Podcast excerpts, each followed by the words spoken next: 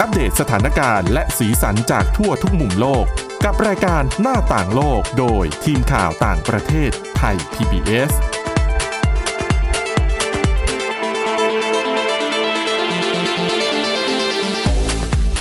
สวัสดีค่ะ ต้อนรับเข้าสู่รายการหน้าต่างโลกนะคะ มาอัปเดตสถานการณ์แล้วก็สีสันจากทั่วทุกมุมโลกกับทีมข่าวต่างประเทศไทย PBS ได้เช่นเคยนะคะ วันนี้คนที่มารับหน้าที่ก็คือคุณวินิษฐาจิตกรี แล้วก็ดิฉันทิพย์ตะวันธีรนัยพงค์ค่ะ สวัสดีค่ะ สวัสดีค่ะ วันนี้นะคะแน่นอนว่าเรื่องที่เราจะไม่มาคุยกัน ไม่ได้จริง ๆ เพราะว่าสัปดาห์นี้ต้องยกให้เขาเลยล่ะ ประเด็น อืม เรื่องของสิ่งแวดล้อม ใช่กับการประชุมขอบ 26 ใช่ค่ะ คือถ้าใครจำชื่อเต็มไม่ได้เนี่ยเดี๋ยวฉันขอเปิดก่อน สารภาพเลยชื่อยาวมาก อาภาษาอังกฤษก็คือ Convention of Parties อ่า อ่ะการประชุมของภาคี ใช่ คือภาษาไทยเนี่ยเขาบอกว่าชื่อว่าการประชุมรัฐภาคีกรอบอนุสัญญาสหประชาชาติ ว่าด้วยการเปลี่ยนแปลงสภาพภูมิอากาศ ซึ่งครั้งเนี้ยเขาประชุมกันเป็นสมัยที่ 26 แล้ว ค่ะ เลยเรียกสั้นๆว่าขอบ 26 นั่นเอง อืม เป็นการประชุมที่ทั่วโลกเขาจับตามองมาตั้งแต่ยังไม่เริ่มอ่ะ ค่ะ แล้วก็หลายคนฝากความหวังเอาไว้ให้กับบรรดาผู้นำโลกหลายคนนะหลายประเทศ ที่ไปรวมตัวกันที่คือรอบเนี้ยเจ้าภาพเนี่ยก็คือที่จัดขึ้นที่เมืองกลาสโกของสกอตแลนด์ก็คืออ ม อยู่ในสหราชอาณาจักรนั่นแหละ ค่ะ ก็บริสจอนสันก็ถือว่าเป็นเจ้าภาพเนาะตัวตั้งตัวตีในหลาย ๆ เรื่อง ออกมาชักชวนผู้นำโลกแล้วก็พยายามผลักดันในประเด็นสิ่งแวดล้อมมากมาย คือไม่ใช่บริสจอนสันคนเดียวด้วยผู้นำโลกอีกหลายคน พอดีเกิดขึ้นต่อจาก G20 พอดี ใช่ อืม ก็คือ G20 ก็ถูกจับตามองแล้วล่ะ เรื่องของสิ่งแวดล้อม แล้วก็ต่อเนื่องมายังเวทีของขอบ 26 ซึ่งเขายังประชุมไม่เสร็จนะคะ ค่ะ คือเขาเริ่มขึ้น คือจริงๆเนี่ยตามกำหนดการเขาเริ่มตั้งแต่เมื่อวันอาทิตย์ที่ผ่านมา แต่ว่าจริงๆ แล้วผู้นำ G20 เนี่ยเขายังประชุมกันที่อิตาลีไม่เสร็จ อ่า ดังนั้นหลายคนก็ยังไม่ได้มาที่ขอบ 26 ใช่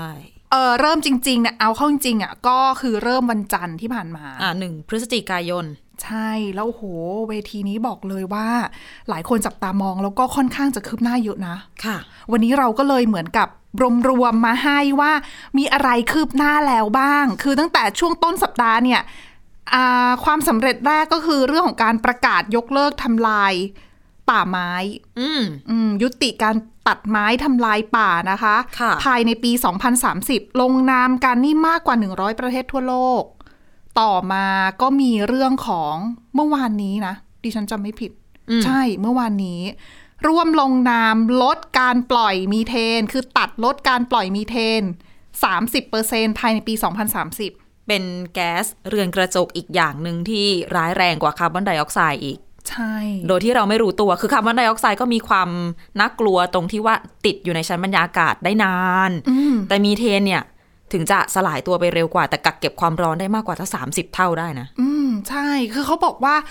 การที่สามารถตัดลด คือถ้าทำได้จริงนะ การตัดลดมีเทนเนี่ย จะถือเป็นตัวแปรสำคัญมากในการจำกัดอุณหภูมิโลก อ่าถูกต้อง คือถ้าจะพูดขอบ 26 ไม่พูดถึงข้อตกลงปารีสไม่ได้ ใช่ค่ะ ข้อตกลงปารีสเนี่ยเขาจำกัดเหมือนจำกัดเพดานการเพิ่มขึ้นของอุณหภูมิโลกอะนะคะ ค่ะ ว่าไม่ให้เกิน 1.5 องศาเซลเซียส จริง ดีที่ ๆ สุด เพดานคือ 2 ก็คือให้ 2 องศาเซลเซียส แต่ถ้าจะให้ดีเลยเนี่ย ต้องไม่เกิน 1.5 ใช่ แล้วจะทำได้ยังไง ผู้เชี่ยวชาญหลายคนนักสิ่งแวดล้อมหลายคนออกมาบอกว่า เจ้ามีเทนนี่แหละก๊าซมีเทนเนี่ยแหละ ที่จะเป็นตัวแปรสำคัญ เพราะว่าเขามีผลเร็ว อย่างที่คุณวิถาว่าไปว่า มีเทนเนี่ยเขาอยู่ในชั้นบรรยากาศได้ไม่นาน คือประมาณ 12 ปีเท่านั้น ค่ะ ดังนั้นเนี่ยถ้าเราตัดลดได้เอฟเฟกต์มาเร็ว ผลลัพธ์เห็นเร็ว โอกาสที่จะจำกัดได้ประสบความสำเร็จตามที่ตั้งเป้าเอาไว้ในปารีส Agreement เนี่ย โอกาสสูง จริง อืม ดังนั้นก็ถือว่าเป็นความสำเร็จที่น่าจับตามองสำหรับมีเทน และล่าสุดวันนี้ จริงๆ ก็สดๆ ร้อนๆ ไม่นานมานี้เองนะ เขา ค่ะ ประกาศรัฐบาลอังกฤษค่ะ เขาออกมาเปิดเผยว่านะคะ 190 ประเทศและองค์กรต่างๆ ทั่วโลกร่วมกันนะคะ ประกาศคำมั่นค่ะ ว่าจะเลิกใช้ถ่านหิน โดยเขาบอกว่าผู้ที่ลงนามในความตกลงนี้นะคะ จะต้องยุติการลงทุนใหม่ ๆ ในด้านพลังงานถ่านหินทั้งในประเทศแล้วก็ต่างประเทศด้วยนะ ค่ะ คือก่อนหน้านี้หลายประเทศออกมาบอกว่า จะยุติการไปลงทุนในต่างประเทศแต่ในประเทศเนี่ย ไม่ได้พูดถึง อั เช่ น น นี้จีน อ่า ถูกต้องค่ะ แต่ข้อตกลงนี้เขาบอกจีนไม่ได้ร่วมนะ อืม ก็ เพราะ ใน ว่า ประเทศยังต้องพึ่งพา ใช่ เรื่องนี้อยู่ขนาดพึ่งพาอยู่ยังมีปัญหาเรื่องการขาดแคลนพลังงานเลย อืมนะคะคือถึงแม้ว่า 190 ประเทศและองค์กรที่มาร่วมเห็นชอบด้วยเนี่ยเขาบอกว่ามีมีสมาชิกที่น่าสนใจเนี่ยหลายประเทศเลยคือเขาบอกว่าคนที่มาร่วมเนี่ยมีมากกว่า 40 ประเทศทั่วโลกนะ ค่ะ คือจากใน 190เนี่ยในจำนวนเนี้ยมากกว่าเป็นประเทศต่างๆเนี่ยสิมากกว่า 40 ประเทศ และในจำนวนนั้นเนี่ยมีโปแลนด์ เวียดนาม แล้วก็ชิลีรวมอยู่ด้วย อืม ซึ่ง 3 ประเทศเนี้ยจริงๆอ่ะเขาอยู่ในกลุ่มประเทศที่มีทั้งหมด 18 ประเทศคือเป็นครั้งแรกที่เขาเห็นชอบที่จะยกเลิก ไม่สร้าง แล้วก็ไม่ลงทุนด้านพลังงานถ่านหินเพิ่มเติม ค่ะ คือก่อนหน้าเนี้ยมี 18 ประเทศที่เขาเขาไม่เคยพูดถึงเรื่องถ่านหินมาก่อน เพราะเขาเพึ่งพิงไง ใช่ เออครั้งนี้ก็ถือว่าเอาออกมาบอกว่าประกาศนะว่าจะยุติใช้ด้วยยุติลงทุนใหม่ ๆนะคะ โดยเขามีเกณฑ์แบบนี้ค่ะว่าถ้าเขาเป็นประเทศเศรษฐกิจขนาดใหญ่เนี่ย จะยุติใช้พลังงานถ่านหินนะคะ ภายในทศวรรษที่ 2030 ค่ะ แล้วก็ประเทศที่มีรายได้น้อยกว่าประเทศเศรษฐกิจขนาดใหญ่เนี่ยจะยุติภายในทศวรรษที่ 2040 อืม ก็น่าจับตามองทีเดียว เพราะว่าถ่านหินถือเป็นตัวร้ายมากเลยนะ ก็อีกสิบยี่สิบปีข้างหน้าแล้วเนี่ยที่จะได้เล็งเห็นว่าจะเกิดความเปลี่ยนแปลงอะไรขึ้นบ้าง ก็หวังว่าทุกคนให้คำมั่นแล้วก็จะปฏิบัติตามแต่แต่นักเคลื่อนไหวบางคนเขาก็ออกมาแสดงความผิดหวังนะว่า โอเคว่ามีคนมาร่วม ลงนามในความตกลงนี้เยอะก็จริง แต่ประเทศที่พึ่งพิงถ่านหินรายใหญ่ๆของโลกเนี่ย อย่างออสเตรเลียเอยอินเดียสหรัฐอเมริกาแล้วก็จีน อืม ไม่ได้ร่วมลงนามในข้อตกลงนี้อะนะคะ ออสเตรเลียนี่เป็นผู้ส่งออกรายใหญ่ที่สุด แล้วก่อนหน้านี้ก็หลายวันแล้วมั้ง จุดยืนเหนียวแน่นชัดเจนว่าไม่เอาด้วยในเรื่องนี้ อืมแล้วคือพอเป็นแบบเนี้ยเขาก็เลยกลัวว่าแหมแล้วประเทศอื่นๆ จะจะทำตามที่ให้คำมั่นเอาไว้ด้วยหรือเปล่า อืม หรือว่ายังไง เพราะถ่านหินถือว่าเป็นปัจจัยสำคัญเลยล่ะ ที่เป็นตัวต้นเหตุในการก่อเขาเรียกว่าอะไรในการปล่อยก๊าซเรือนกระจก เป็นพลังงานฟอสซิล รูปแบบเก่าแก่ที่เรียกง่าย ๆ ว่าแบบสกปรกที่สุดต่อมลภาวะต่อชั้นบรรยากาศโลกนะคะ ใช่ แต่ว่าคือจริง ๆ แล้วเนี่ยเขาก็มีแผนคือหลายชาติก่อนหน้าเนี้ยอย่างเมื่อวานเนี้ยทางสหรัฐอเมริกาเขาก็ออกมาบอกเหมือนกันนะนำโดยโจไบเดนค่ะ คือต้องบอกว่าเวทีขอบ26 ถือเป็นอีกหนึ่งเวทีที่ไบเดนเขาพยายามที่จะชูไอเดียเรื่องของสิ่งแวดล้อมนะ ชูว่าแบบสหรัฐอเมริกาเป็นผู้นำด้านสิ่งแวดล้อมโลกเหมือนกัน อืม เพราะว่าเขาพยายามผลักดันในเรื่องนโยบาย สิ่งแวดล้อมเยอะมาก ใช่ค่ะ เยอะแบบเยอะมากจริงๆแล้วไปชักชวนหลาย ๆ ประเทศด้วยอะนะคะ ซึ่งคือต้องบอกว่าเขาก็ทำได้ดีถือว่าทำได้ดี ก็หลายคนก็แซวว่าเป็นเหมือนการแก้บาปที่ อดีตประธานาธิบดีโดนัลด์ทรัมป์ได้ก่อเอาไว้ แหมเยอะเลยนะคนเนี้ย หมายถึงเรื่องสิ่งแวดล้อม เฉยๆนะ ยังไม่พูดถึงเรื่องอื่นนะ แบบอันนี้เราจำคือวันนี้เราพูดเรื่องสิ่งแวดล้อมเป็นหลักไง อ่ะ ดังนั้นเนี่ยถ้าพูดเรื่องทำกับสิ่งแวดล้อมเนี่ยก็ถือว่าโอ้โหเป็นคนที่ชัดเจนนะจุดยืน ก็ย้อนไปที่ Paris Agreement นั่นแหละ ข้อตกลงปารีสแล้วที่สำคัญก็คือเป็นคนที่บอกว่าโลกร้อนไม่ใช่เรื่องจริง ใช่ ใช่ไหม แล้วตอนนั้นปี 2000 คือหลังจากที่ทรัมป์ขึ้นมารับตำแหน่งปี 2017 เนี่ย อืม กลางปีเขาก็ประกาศถอนตัวจาก Paris Agreement เลยนะ ข้อตกลงปารีส ค่ะ โดยดิฉันชอบมากคำพูดที่เขาประกาศ พูดว่า เขาเนี่ย represent ชาวพิสเบิร์กไม่ใช่คนปารีส อ๋อ เดี๋ยวคุณเรื่องของสิ่งแวดล้อมไม่ใช่ปารีสหรือว่าพิสเบิร์กไง มันเป็นเรื่องของคนทั้งโลก ใช่ แล้วเขาในฐานะผู้นำโลกน่ะ ก็ต้องแบบ take action นิดนึง ดังนั้นเนี่ย คือตอนนั้นข้อตกลงปารีสเนี่ย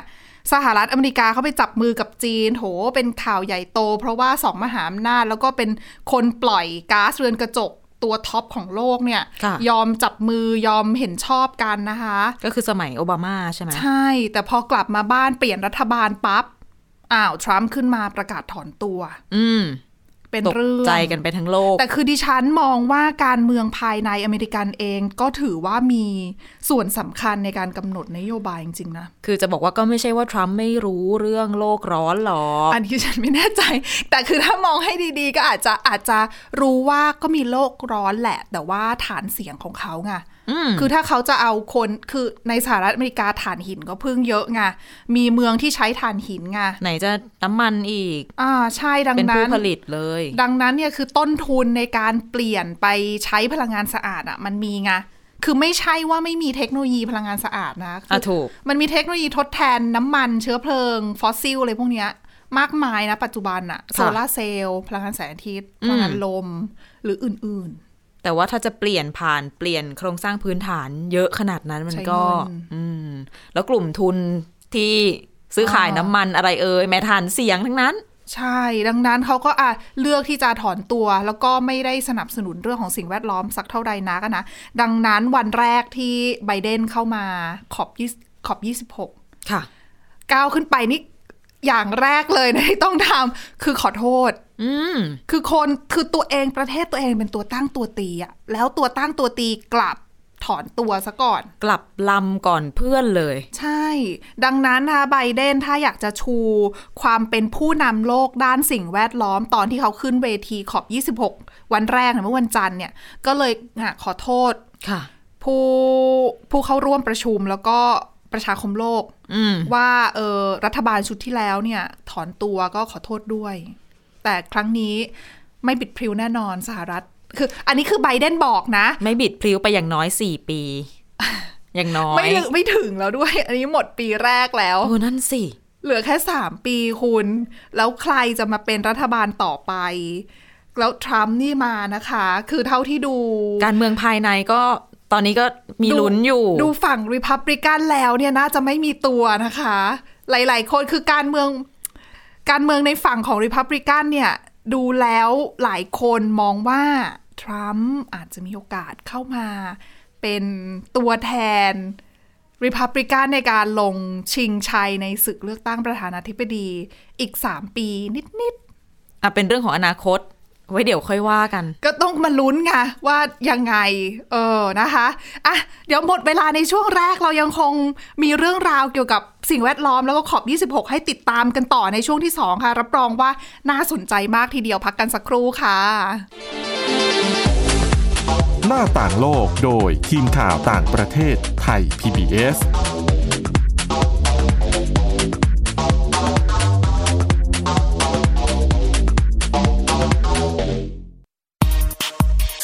เพราะวิทยาศาสตร์อยู่รอบตัวเรา มีเรื่องราวให้ค้นหาอีกมากมาย เทคโนโลยีใหม่ๆ เกิดขึ้นรวดเร็ว ทำให้เราต้องก้าวตามให้ทัน อัปเดตเรื่องราวทางวิทยาศาสตร์ เทคโนโลยี และนวัตกรรม ที่จะทำให้คุณทันโลก กับรายการ s c i e n t e c h ทุกวันจันทร์ถึงวันศุกร์ทางไทย PBS Radio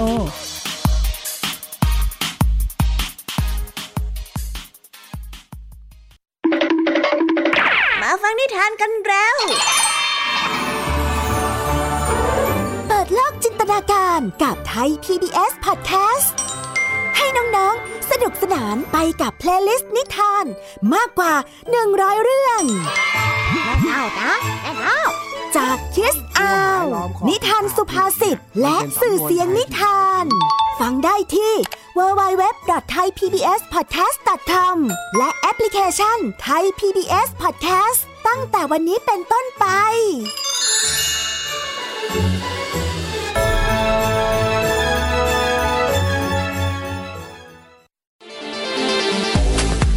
หน้าต่างโลกโดยทีมข่าวต่างประเทศไทย PBS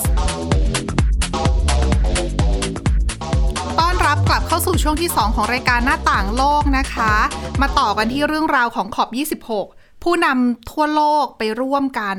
ไปร่วมงานนี้คือเดินทางไปด้วยตัวเองนะคะ ไปแบบพบหน้ากัน หนาแน่นหลังจากที่ก็เว้นมานานเป็นปีนะคะ ใช่นายกรัฐมนตรีของเราก็ไปนะ ถูกต้อง อ๋อแล้วก็ไปร่วมกันเพื่อไปคุยแบบเจอหน้านั่นแหละ จะได้ อ่า คุยกันเขาเรียกว่าอะไรอ่ะ พบปะกันแบบซึ่งหน้าหลังจากที่คุยกันผ่านทางไกลเป็นภาพวิดีโอเนาะ ออแล้วเปิดใจจะได้โน้มน้าวจูงใจอะไรกันได้ดีหน่อย ค่ะ แต่ว่าเวทีนี้มีผู้นำโลกสองคน คือจริงๆก็มีคนอื่นด้วยแหละ เพียงแต่ว่าสองคนนี้ถูกจับตามองอย่างมากเนื่องจากเป็นประเทศที่ปล่อยก๊าซเรือนกระจกเยอะ แล้วก็เป็นเศรษฐกิจใหญ่นะคะ ก็ ก็เป็นตัวท็อปของโลกละ ปริมาณของมลภาวะเนี่ยก็เป็นไปตามขนาดเศรษฐกิจไง เออแล้วก็ถูกพูดถึงอยู่คือในประเด็นสิ่งแวดล้อมเนี่ยถูกหยิบยกขึ้นมาพูดถึงตลอด นั่นก็คือ ตัวประธานาธิบดีสีจิ้นผิงของจีนกับวลาดิเมียร์ปูตินนะคะผู้นำรัสเซีย แต่ว่าไม่ไปไง ไม่ไป สองคนนี้ ก็แน่นอนก็ต้องโดนพี่ใหญ่อย่างโจไบเดนนะคะเหน็บแนมนิดนึงจริง ๆ วิจารณ์มะ ก็ก็ตีก็ว่าได้นะ โจมตีนั่นแหละ ตีเลยใช่ไหมะ เพราะว่าสองคนนี้ไม่ใช่ว่าไม่ร่วมนะคะ ไปร่วมไปร่วมในวิดีโอทางไกล ตัวจริง ๆ เนี่ยไม่บินไปไบเดนก็เลยแหมสองคนนี้นะ ทำไมทำแบบนี้ อ่า อืม และหลังจากที่ไบเดนได้โจมตีสีจิ้นผิงไปเนี่ยโอ้โห ก็มีท่าทีจากฝั่งจีนตอบกลับทันควัน แหมอุ้ยแต่ดิฉันต้องชื่นชมนะ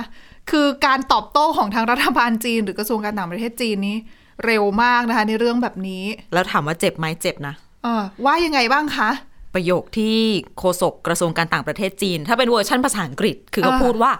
action speaks louder than words โอ้โห การกระทำสำคัญกว่าคำพูด อืม นี่คือว่าว่าอะไรว่าว่า โอ้โห ดีแต่ คุณเนี่ยดีแต่ พูดน่ะ นั่นถูกต้อง จุกไปเลยหนึ่งหนึ่งครั้ง แหมยก นะ ยก อย่าบอกนะว่ายกเรื่องของตัวอดีตประธานาธิบดีโดนัลด์ทรัมป์ขึ้นมาด้วยหรือเปล่า อ้าวแล้วถ้าไม่พูดเรื่องนี้จะเอาอะไรไปตีเขาล่ะคะ เออนั่นน่ะสิคะ นั่นแหละเขาก็วิจารณ์นั่นแหละค่ะว่าสหรัฐเนี่ย โอ้โห โดนัลด์ทรัมป์ก็นำถอนตัวออกจากข้อตกลงปารีส ส่งผลเสียต่อความพยายามต่าง ๆ นานาที่ทั้งโลกเขาจะทำกันเนี่ย เพื่อแก้ไขปัญหาสิ่งแวดล้อม แล้วก็ก็ตอกย้ำที่บอกไปอะนะว่าการกระทำสำคัญกว่าคำพูดเนี่ย จีนเขาบอกว่าเขาเนี่ยทำในเรื่องที่จำเป็นต้องทำก็คือต้องลงมือทำแบบจริงจังไม่ใช่ว่ามาพูดเฉย ค่ะ ๆอืม คือไม่ได้ดีแต่พูด อืม คือเราตัวไม่มาไม่เป็นไรแต่ว่า ใช่ เราทำจริงพูดจริงทำจริง ในบ้านก็ทำจริง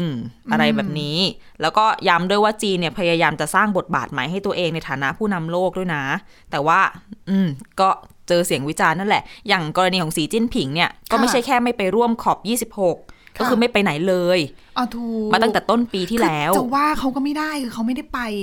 ไม่ได้ออกไปเลยนะ แล้วก็ไม่ได้ จริง เปิดบ้านรับแขกแขกต่างบ้านต่างเมืองแขกคนสำคัญด้วย เพราะว่าก็อย่างที่เรารู้กันจีนก็ยังใช้นโยบายโควิด เป็นศูนย์อยู่ ๆอืม ดังนั้น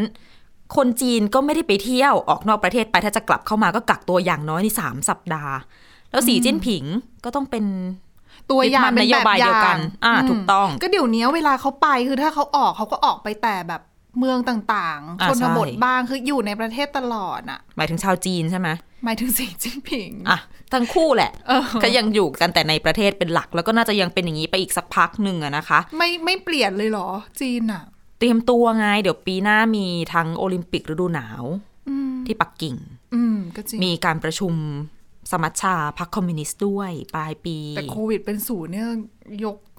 โหดเหมือนกันนะ โหดมากจริง ๆ คุณ แต่ว่าเขาก็มองว่า คือถ้าในมุมหนึ่งก็บอกได้ว่านี่เป็นการรักษาชีวิตประชาชนเนาะ อืม อีกมุมหนึ่งก็จะมองว่าเป็นเรื่องการเมืองก็ได้ อืม เดี๋ยวระบาดขึ้นมาช่วง นั่นสิ โอลิมปิกปักกิ่ง โอ้โห ไปซ้ำรอยโตเกียว เจ็บหน้าดูนะ เออแล้วเดี๋ยวไม่ให้คนอื่นไปเลยไม่ได้เลยนะ น่ะ เอออะกลับมาเรื่องสิ่งแวดล้อม ออกทะเลนิดหน่อยนะคะ ค่ะ ก็เนี่ยแหละสิ่งที่เกิดขึ้น แต่ ก็ จริงๆอ่ะต้องบอกว่าในประเทศจีนเอง ถามว่าการปราบปรามเรื่องสิ่งแวดล้อมนี่เข้มงวดไหมดิฉันเพิ่งไปเห็นข่าวมาตำรวจเจ้าหน้าที่เนี่ย อืม เขาไปตรวจตามบ้านเลยนะ ไปยึดฐานหิน ที่ใช้กันในบ้าน ขนาดนั้นเลยเหรอ คือมันจะมีบางย่านที่เป็นที่รู้กันว่า อาจจะเป็นย่านที่ผลิตโลหะ เหมือนหลอมเหล็กอย่างเงี้ย แล้ว ค่ะ ทางการก็รู้ว่า บางทีชาวบ้านเนี่ย แอบใช้ฐานหิน อ่า ในการเผาในอะไรเงี้ยเขาก็ไปตรวจตรวจเจอแล้วก็ ไม่ ยึด ได้ไม่ให้ใช่ไหม อืม อันนี้เป็นข่าวที่เห็นเอามาเล่นกันก็ เออ ในทางหนึ่งอะ คือจริงจัง ก็จริงจัง ไม่แต่ส่วนหนึ่งเอาจริงดิฉันว่า เรื่องของกฎหมายเอ่ยในจีนแล้วก็ด้วยความที่เขาเป็นรัฐบาลพรรคคอมมิวนิสต์เนาะการบังคับใช้ ข้อบังคับต่างๆ มันก็ค่อนข้างที่จะเข้มเข้มงวด แต่อีกอย่างหนึ่ง เลทีเดียวล่ะ ไม่ต้องบอกว่ามองไกลก็ได้ค่ะ สิ่งที่เขาทำไปยึดฐานหินยึดแบบป้องกันไม่ให้เกิดการเผาการอะไรอย่างเงี้ยไม่ใช่แค่ ลดโลกร้อนด้วยปัญหาหมอกควันในบ้านเขาเองอ่ะ อูรุนแรงมาก อ่ะ นะคะ มันก็ต้องแก้จากจุดนี้ อ่า เหมือนกัน นั่นน่ะ อืมก็เรียก สิ ว่ายิงปืนนัดเดียวได้นกสองตัวนั่นแหละ อ่าฮะก็ถือว่าเป็นคือจีนเขาก็เน้นทำในประเทศเขานั่นแหละ แล้วอาจจะสนับสนุนในประเทศอื่นๆด้วย แต่ที่แน่ๆเนี่ยสหรัฐอเมริกาเขาอย่างที่บอกไปว่าเขาพยายามที่จะชูบทบาทของเขาในเรื่องของสิ่งแวดล้อม อ่ะ เขาก็ยกนะ คือเขาอะไปร่วมมือกับอังกฤษแล้วก็สหภาพยุโรปค่ะ ประกาศเตรียมที่จะสนับสนุนเงินทุนให้กับแอฟริกาใต้ เพื่อเปลี่ยนผ่านจากการใช้พลังงานถ่านหินเนี่ยเป็นพลังงานสะอาด ซึ่งนักวิจัยนักวิชาการหลายคนมองว่าถ้ากรณีของแอฟริกาใต้การที่ประเทศรวยเนี่ยไปให้เงินทุนเปลี่ยนผ่านได้ประสบความสำเร็จดีเนี่ย ค่ะ แอฟริกาใต้อาจจะกลายมาเป็นเหมือนกับประเทศต้นแบบให้กับประเทศที่พึ่งพิงฐานหินประเทศอื่น ๆ ในการรับความช่วยเหลือ ค่ะ จากประเทศร่ำรวย เพื่อใช้พลังงานสะอาดแทนพลังงานที่ที่ที่สกปรกอะ น่าสนใจเหมือนกัน เพราะว่าอย่างเรื่องการให้เงินทุนสนับสนุน อืม ของประเทศร่ำรวยอ่ะประเทศรวยให้เงินประเทศจน อืม ในการแก้ไข ปัญหาสิ่งแวดล้อมด้วยการเปลี่ยนแปลงระบบอะไรต่างๆ เนี่ยที่ ค่ะ เขาเรียกว่าตั้งเป้ากันเอาไว้นานแล้วอะ อืม หนึ่งแสนล้านดอลลาร์สหรัฐ ยังไม่ถึงเลยคุณ ยั เลื่อไม่น ถึ อี ง ก สัต่ากง ที หาก จริง ๆ มันน่าจะต้องเกิดขึ้นหลายปีมาแล้ว เขาบอกว่าเดิมที่เขากำหนดเอาไว้เนี่ยปีที่แล้ว อืม เลื่อนไปตอนนี้รู้สึก 2023 แล้วมั้งคะ ใช่ อืม จริง ๆ ต้อง 2019 มั้งรู้สึกที่เขาตั้งเป้าไว้ แล้วก็เลื่อนมา อืม จนถึงปีนี้ก็บอกขออีกสองปีละกัน เศรษฐกิจไม่ค่อยดีช่วง แห โค ม่ วิด อ่ะ จะโทษโควิดก็ ก็ยังไงอยู่ไม่แน่ใจเหมือนกันว่าโทษได้ไหม เอออาจจะเป็นเหตุผลส่วนหนึ่ง อืม แต่นั่นแหละ คือเขาบอกว่าประเด็นหลักๆ ในการที่จะทำให้ประเทศที่พึ่งพาถ่านหินเนี่ย เปลี่ยนมาใช้พลังงานสะอาดเนี่ย คือไม่ใช่ว่าเขาก็อะไม่ได้อยากเปลี่ยนหรอก ค่ะ คือส่วนหนึ่งก็คือเรื่องเทคโนโลยีนั่นแหละ อืม แล้วก็เรื่องของเงินทุน ซึ่ง ด้วย แน่นอนว่าถ้าเขาเป็นประเทศยากจนหรือกำลังพัฒนาก็ต้องอาศัยความช่วยเหลือจากประเทศที่พัฒนาแล้วนั่นแหละ ค่ะ ก็ดูกันต่อไปนะคะว่าจะร่วมไม้ร่วมมือแล้วทำกันได้อย่างจริงจังแค่ไหน แต่ที่แน่ๆค่ะ มีเรื่องน่าตกใจหนึ่งอย่าง เกิดขึ้น เขาบอกว่ามีการรายงานนะคะเป็นโครงการคาร์บอนโลก เขาเป็นเหมือนกับองค์กรที่ เขาเรียกว่าอะไรอะเก็บรวบรวมข้อมูลเกี่ยวกับการปล่อยก๊าซเรือนกระจกทั่วโลก ค่ะ เขาออกมาบอกแบบนี้ค่ะ เปิดเผยรายงานการประเมินการปล่อยคาร์บอนไดออกไซด์ปีนี้นะคะ น่า อืม ตกใจมาก ทั่วโลกน่าจะกลับมาปล่อยก๊าซเรือนกระจกชนิดนี้ค่ะ เกือบเท่ากับระดับการปล่อยในปี 2019 ละ คือช่วงก่อนโควิด -19 คือเราจะได้ยินว่าตอนที่โควิด -19 ระบาดมาสักพักหลายคนก็จะบอกว่ามันเป็นช่วงที่เหมือนสิ่งแวดล้อมได้ฟื้นตัว อ่าดีนะ เพราะว่าล็อกดาวน์ปั๊บเนี่ยการเดินทางน้อย การปล่อยคาร์บอนไดออกไซด์ก็น้อยลง อุต รถ สาหกรร ก็ ม ไม่วิ่ง อุตสาหกรรมก็ไม่เดิน เพราะไม่อืมเขาเรียกว่าอะไรอ่ะ ปิด เครื่องบินก็ไม่ได้ ทำการ บิน เออเยอะเลยนะกิจกรรมที่หยุดไป เพราะเราอย่างเราก็อยู่บ้านนะ work from home ไม่ได้ไปไหนถนน อ่า โล่งอย่างเงี้ย ถูกต้อง แล้วเป็นไม่ใช่แค่ประเทศเดียวเป็นทั่วโลกไง ค่ะ ดังนั้นเนี่ยเขาก็มองว่าโควิด -19 เนี่ย ช่วยแหละ ช่วยเราได้ ช่วยโลกได้ แล้วก็กว่าจะเศรษฐกิจกลับมาฟื้นตัวน่าจะหลายปี ดังนั้นเนี่ย เรื่องของคาร์บอนไดออกไซด์น่าจะไม่เยอะสัก อันนี้ สักระยะหนึ่ง เรียกว่าชะล่าใจ เออปีเดียวนะคะ คือ ค่ะ นักวิทยาศาสตร์ตกใจว่าใช้เวลาแค่ปีเดียว เศรษฐกิจฟื้นตัวแล้ว อืม เออแล้วก็เขาบอกว่าตัวท็อปแน่นอนจีน เพราะว่าถือว่าเป็นประเทศที่พบการแพร่ระบาดก่อน ควบคุมได้ก่อน อืม แล้วมาตรการเขาเนี่ยมันเข้มงวดไง ค่ะ ก็กลายเป็นว่าเขาฟื้นตัวทางเศรษฐกิจเร็วกว่าประเทศอื่น ๆ อ่ะ ตอนนี้เขาบอกว่าปีนี้ประเมินว่าจีนเนี่ยน่าจะเป็นคนที่เขาเรียกว่าอะไรปล่อยคาร์บอนไดออกไซด์คิดเป็นหนึ่งในสามของการปล่อยคาร์บอนไดออกไซด์ทั่วโลก ประจำปีนี้นะ จากการประเมิน เพราะตลอดเวลาที่ผ่านมาเศรษฐกิจเขาก็ยังส่งออกเยอะอยู่ เออเข การ ก็ ท่อง ยั เที่ยวในประเทศเขาเองก็ยังเยอะอยู่ ใช่ ดังนั้นนะคะก็น่าจับตามองค่ะ ว่าจะเป็นยังไงว่าการลดการปล่อยแก๊สจะได้มากน้อยแค่ไหน แต่ละประเทศจะปฏิบัติตามนโยบายหรือคำมั่นที่ให้เอาไว้มากน้อยแค่ไหน ยังไงพรุ่งนี้เราจะมาเจอกันอีกรอบพูดเรื่องสิ่งแวดล้อมอยู่เหมือนเดิม ถ้าใครสนใจในประเด็นนี้นะ โลกเรามีใบเดียวนะคะ ค่ะ อ่าก็ต้องช่วยกันรักษาค่ะ และนี่คือทั้งหมดของรายการหน้าต่างโลกในวันนี้ค่ะ คุณผู้ฟังสามารถติดตามพวกเราได้ที่ www.thaipbspodcast.com หรือว่าฟังผ่านพอดแคสต์ได้ทุกช่องทางค้นหาคำว่าหน้าต่างโลกนะคะ วันนี้พวกเราแล้วก็ทีมงานลาไปก่อนค่ะ สวัสดีค่ะ สวัสดีค่ะ Thai PBS podcast. View the world via the voice.